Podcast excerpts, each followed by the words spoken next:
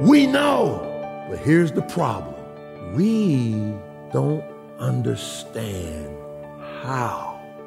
He's going to turn our obstacle into an opportunity, and most of us don't obey because it doesn't make sense to us.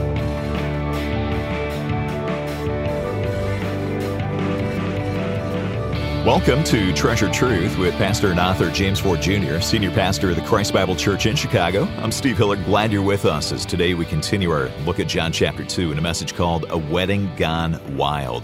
And, Pastor, I think there are a lot of times where we may have some idea of what God is up to in our life. We think that this is what we want God to do, that He may be directing us uh, down this path, but it looks like an overwhelming obstacle to be able to get there. And so we tend to maybe draw back, not be active participant in what God is doing because we don't see how in the world he is going to bring that about. Yeah, and you know what?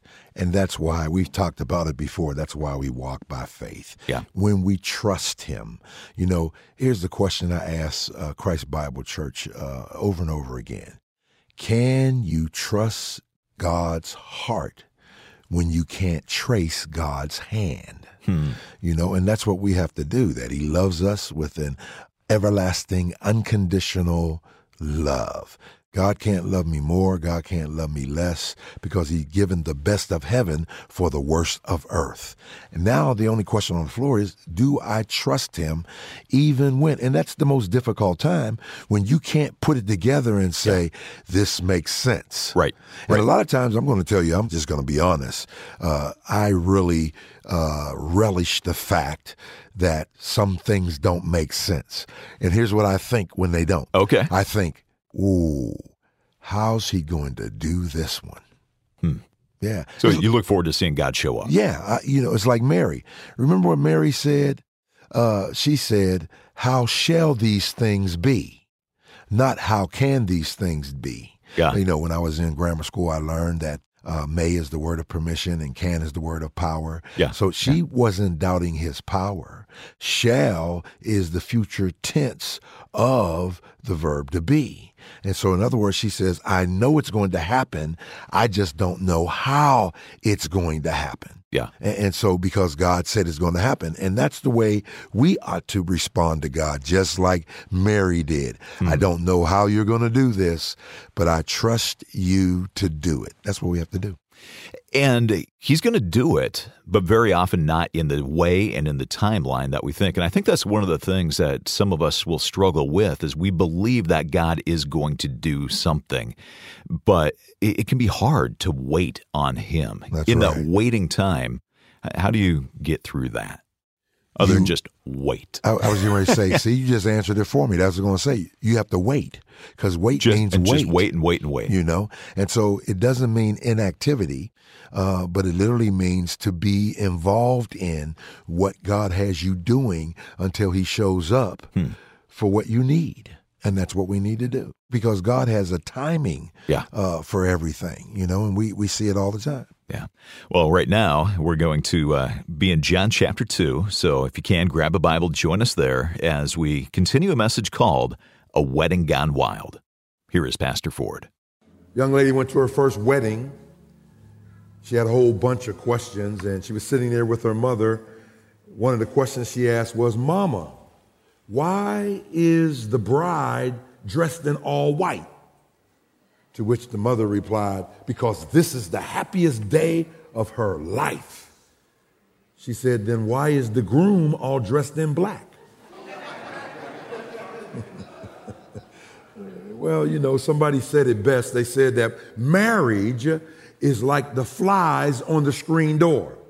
Those are that on the outside are trying to get in, and those that are on the inside are trying to get out. It's falling on bad times, like uh, uh, the, the woman who told her husband, Well, I don't know why you don't tell me you love me anymore. You used to tell me you love me so much that you could eat me up. What happened? He said, I lost my appetite. It's falling on hard times. Wife said, he said, honey, you used to make a hot breakfast for me every morning. And now you don't even do it like you don't care anymore. What am I supposed to do? She said, set your cornflakes on fire. Uh, well, we have to admit, you know, marriage has fallen on bad times because the divorce rate in the church is as high as the divorce rate in the world. Uh, that's just facts. That's just what it is. And so marriages are down. Some are down because they've been let down. Some are down because they've been brought down. Some are down because they've been run down. And some are down because somebody been low down. So you've been let down because you have expectations uh, that haven't been met. Uh, you've been brought down because uh, you always got an excuse and want to blame somebody else instead of looking at yourself. You've been run down because you're exhausted and tired because you put more time in your job and your career than you do in your marriage. Only three kind of people in the world say, what kind of people are they? The haves, the have-nots, and the have not paid for what they have. And then, of course, some have been down because somebody's been low down. That's extramarital uh, affair. Uh, so it happens all the time. I mean, I, I, you know, I just, I just uh, was laughing about what I was going to say because it was so funny. I had to laugh before I said it. Uh, anyway. you thought you were getting a rib, and she ended up being a rib tip. You thought he was Boaz, and he ended up being Bozo.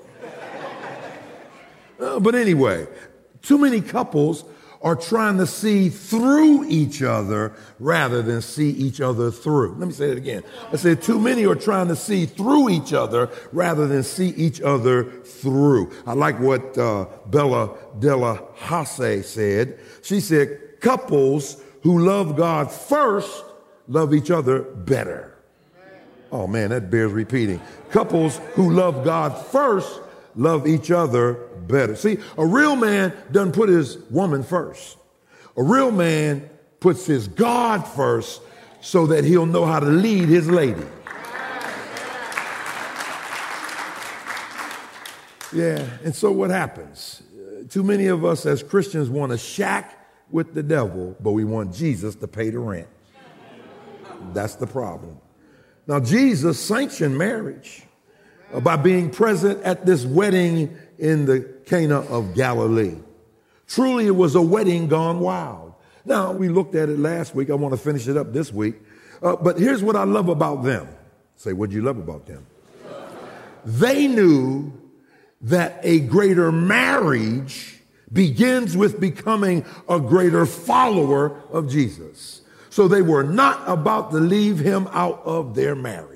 They invited Jesus to the wedding ceremony, to the marriage. Mm, mm, mm. That's good stuff. And so what happens? Jesus turns water into wine. Now, I know you wanted to do it for you uh, because that's the principles that are here. How do we get Jesus to turn our water into wine? Four actions we must take. Let me give them to you in case you want to fall asleep. When service is over, you'll be able to talk intelligently about the message. First action is found in verses one and two. Christ's participation must be desired. You must want him. Secondly, three through five, Christ's purpose must be discerned. You have to know that his provision is always tied to his purpose, that if you don't want his purpose, you ain't getting his provision. Then, thirdly, Christ's power must be demonstrated, verses 6 through 9. And then 10 and 11, Christ's praise must be declared. Now, we've looked at the first two. Christ's participation must be desired, verses 1 and 2. We looked at 3 through 5. Christ's purpose must be discerned. Now, let's move on. Notice number 3, verses 6 through 9. Christ's power must be demonstrated. Now, notice the order. First, he is desired. Then he's discerned. Then he demonstrates. That's the order. And so what happens here? Now the first problem happens before they say, I do. Some of us can relate to that. Amen. That was a wedding day. Day. Amen. I'll leave it alone. I was going to say, but if we put as much emphasis on the marriage as we do today, the marriage would be better. Anyway, let me go on. Let me go on because that's not what I'm talking about. I'll say that uh, for Thanksgiving or something like that. And so here's the question that's on the floor. Christ's power is demonstrated in verses 6 through 9. How do you turn an obstacle into an opportunity? Anybody want to take a guess? Obedience. Listen to this. His mother saith unto the servants, Whatsoever he saith unto you, do it. Now, here's the thing. Here's the thing. Here's the thing that I love is this that whenever there's an issue, if you have Christ in your life, I want you to notice that they don't even know they have the problem, yet Christ fixes the problem even before they know they have it. Now, he's done that for us plenty of times. You don't know how many times he saved you on the Dan Ryan. You don't know how many times you just missed the stray bullet. You don't know how many times he did it. But the point is this his power is demonstrated. See, somebody told me one time, Pastor Ford, uh, you use Jesus Christ as a crutch. And you know what I said? I said, that's because I'm a cripple. I need his power. I need him. I need him every hour. See, you got to understand that when his power is demonstrated to me, when I say, I can't take another step, and Jesus says, I'll carry you. I say, I don't know which way to go. He says, I'll guide you. I say, I'm guilty and I know I'm guilty. He says, I forgive you. Uh, no one seems to care about me. Cast all your cares upon me, for I care for you. I don't have a friend. Oh, yes, you do. I'm a friend that sticks closer than a brother. I- will never leave you nor forsake you. Yes, yes. When I fall, Jesus is the one that lifts me up. When I fail, Jesus is the one that forgives me. When I'm weak, Jesus is the one that's strong. When I'm lost, Jesus is the way. When I'm afraid, Jesus is my courage. When I stumble, He's the one that steadies me. When I'm hurt, He's the one that heals me. I wish I had some help up in here. When I'm blind, He's the one that gives me sight. When I'm hungry, He's the one that feeds me. When I face trials, He's the one that's always with me. When I face persecution, He shields me. When I face problems, He comforts me. When I face loss, He provides for me. And when I face death, He's coming to take me home. Thank God for his power. Thank God that he's everything for everybody, everywhere, every time, and in every way.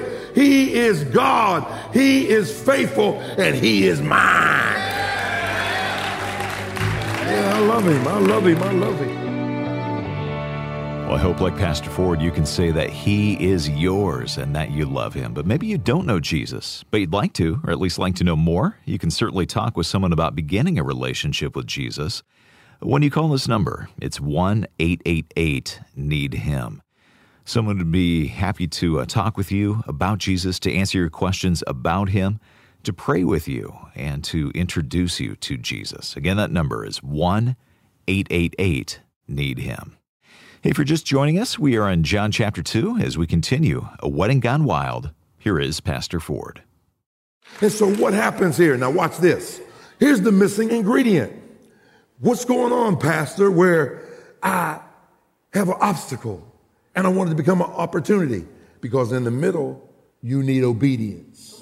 And the question on the floor is Are you walking in obedience to what he said? Now, notice this. I'm just going to cut to the chase. Say, cut to the chase. Verse 7, they obey completely. Verse 8, they obey explicitly. Completely and explicitly. Notice Mary says, You must give Jesus the blank check of your life and sign it. Or access to your link card. You got to give it to him. Whatever. Whatever whatever. Yeah, and so, and so what happens here? Let me explain so you understand. These pots were for purification. Uh, there were six of them. Uh, now, scholars tell us uh, that each one carried about 20 gallons to 30 gallons. If they were the smaller ones, 20 gallons. These are some big things. 20 gallons to 30 gallons. That means then, when Jesus turned water into wine, that Jesus made 120 gallons at the lowest, 180 gallons of wine at the most. And that was real wine. I'm going to tell you in a minute. It wasn't grape juice, it was real wine. Amen. He made wine. That's what he said. Amen. And so he did it for them. Now, the pots for purification, uh, the Mishnah has 120 pages on purification, things that you're supposed to wash. You wash your hands, you wash your dishes. Notice that the Bible had hygiene before science knew that it was germs that you couldn't see. That, so God had the Jews washing things, their hands before they eat, and stuff like that. Just just for the Word of the Work Department. That's for those of us who like to teach stuff. And so what happens? They are obeying Him unconditionally. Uh, uh, let me do this. Let me do this. Why don't we obey? Number one, we don't want to. Number two, we don't like what he's saying. So then we don't want to, we don't like what he's saying. Here's another one. Sometimes we're ignorant into what to obey. But, but here's what I believe it is for most of us, because you're not ignorant of the word of God in here. This is Christ Bible Church, where Bible is our middle name. and I know, I know about us. See, we love to hear it in the Greek, in the Hebrew, but we don't obey it in the English. That's what happens. So, so, so here it is. oh man, I got to quit cracking myself up. You know what I'm saying? And, and so, so here it is. We know, but here's the problem. We don't understand how. He's going to turn our obstacle into an opportunity, and most of us don't obey because it doesn't make sense to us. Now you look at this. Look at this. These servants, they play completely and explicitly. Jesus says, uh, there's six pots there, bring them, uh, uh, take them to the governor, and then give him a cup. Now, come on now. If that had been one of us, uh, we, let's say, let's take the first two rows. My wife would have said, my back's bag, I can't pick that up, you get it. And Elder Jones would have said, Why six? Why we got to carry all six? Why can't we carry just three? We had all kind of questions. They just, he said, do it. And remember, Mary said, God told me to tell you. Because Jesus didn't tell him.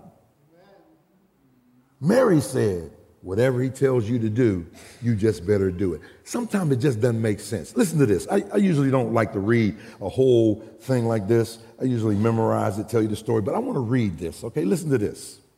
A young man had been to Tuesday night Bible study. Well, at least he's going. The pastor had shared about listening to God and obeying the Lord. The young man couldn't help but wonder Does God still speak to people? After service, he went out with some friends for coffee and pie, and they discussed the message. Several of the people talked about how God had led them in different ways. It was about 10 o'clock and the young man started driving home. Sitting in his car, he just began to pray God, if you still speak to people, speak to me. I will listen and I will obey what you tell me. As he drove down the main street of his town, he had a strange thought. Stop and buy a gallon of milk. He shook his head and said out loud, God, is that you? He didn't get a reply and he started on home. But again, it came to him, buy a gallon of milk.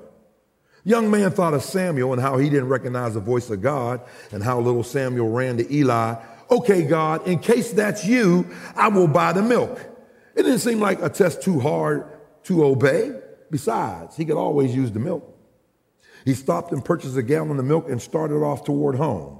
As he drove past 7th Street, he felt a strange urge. Turn down that street. This is crazy, he thought. Doesn't make sense, and drove on by the intersection. But again, before he gets to the next block, he heard turn around and go back down 7th Street. So at the next intersection, he turned around, headed down 7th Street. Half jokingly, he said out loud, Okay, God, I will. He drove several blocks, then suddenly, stop. He pulled over, looked around. He was in a semi commercial area of town. It wasn't the best, it wasn't the worst uh, of neighborhoods either. The businesses were closed, and most of the houses looked dark like the people were already in bed. There was one place with a light on in the window. Something seemed to say, Go and give the milk to the people in that house. He looked at the house and he began to say, Wait a minute. It's after 10:30 at night. These people may think I'm crazy. I may get shot. This is crazy. It doesn't make sense. This can't be you, God. Go give the milk to whoever comes to the door. He knocks on the door timidly. The door opens. The guy looks at him. What do you want? He said, Here, I was told to give you this milk. The man immediately took the milk, rushed down the hallway, speaking loudly in Spanish. Then from down the hall came a woman carrying the milk headed toward the kitchen. The man was following her holding a baby. The baby was crying. The man had tears streaming down his face. While half crying, the man said, We were just praying. Uh, my wife has no milk, and we had some big bills this month, so we ran out of money to buy milk for the baby. We were just praying. We asked God, uh, Show us how to get some milk. And my wife just cried out, God, send me an angel with some milk. You're our angel. Wow. That's powerful stuff. I'm, I'm telling you that this doesn't make sense.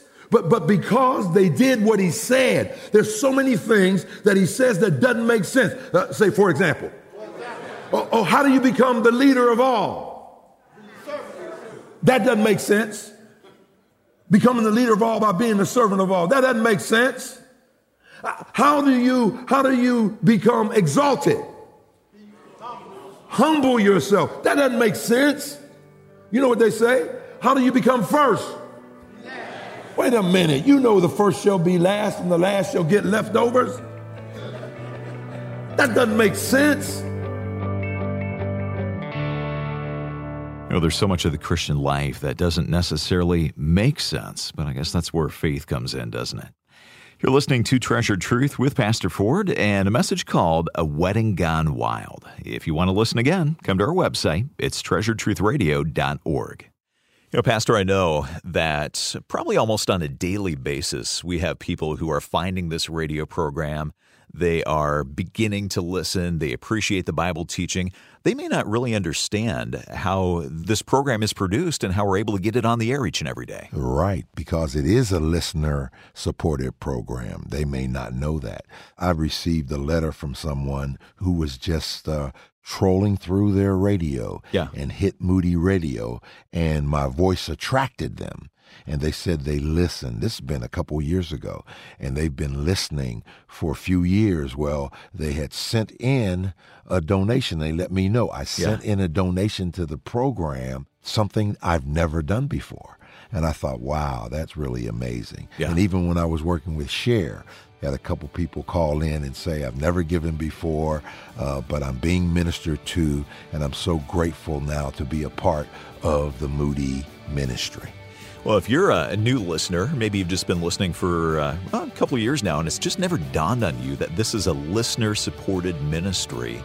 That is how this program is able to stay on the air each and every day. Production costs, airtime, all the things that happen behind the scenes. It's all made possible because of your generosity.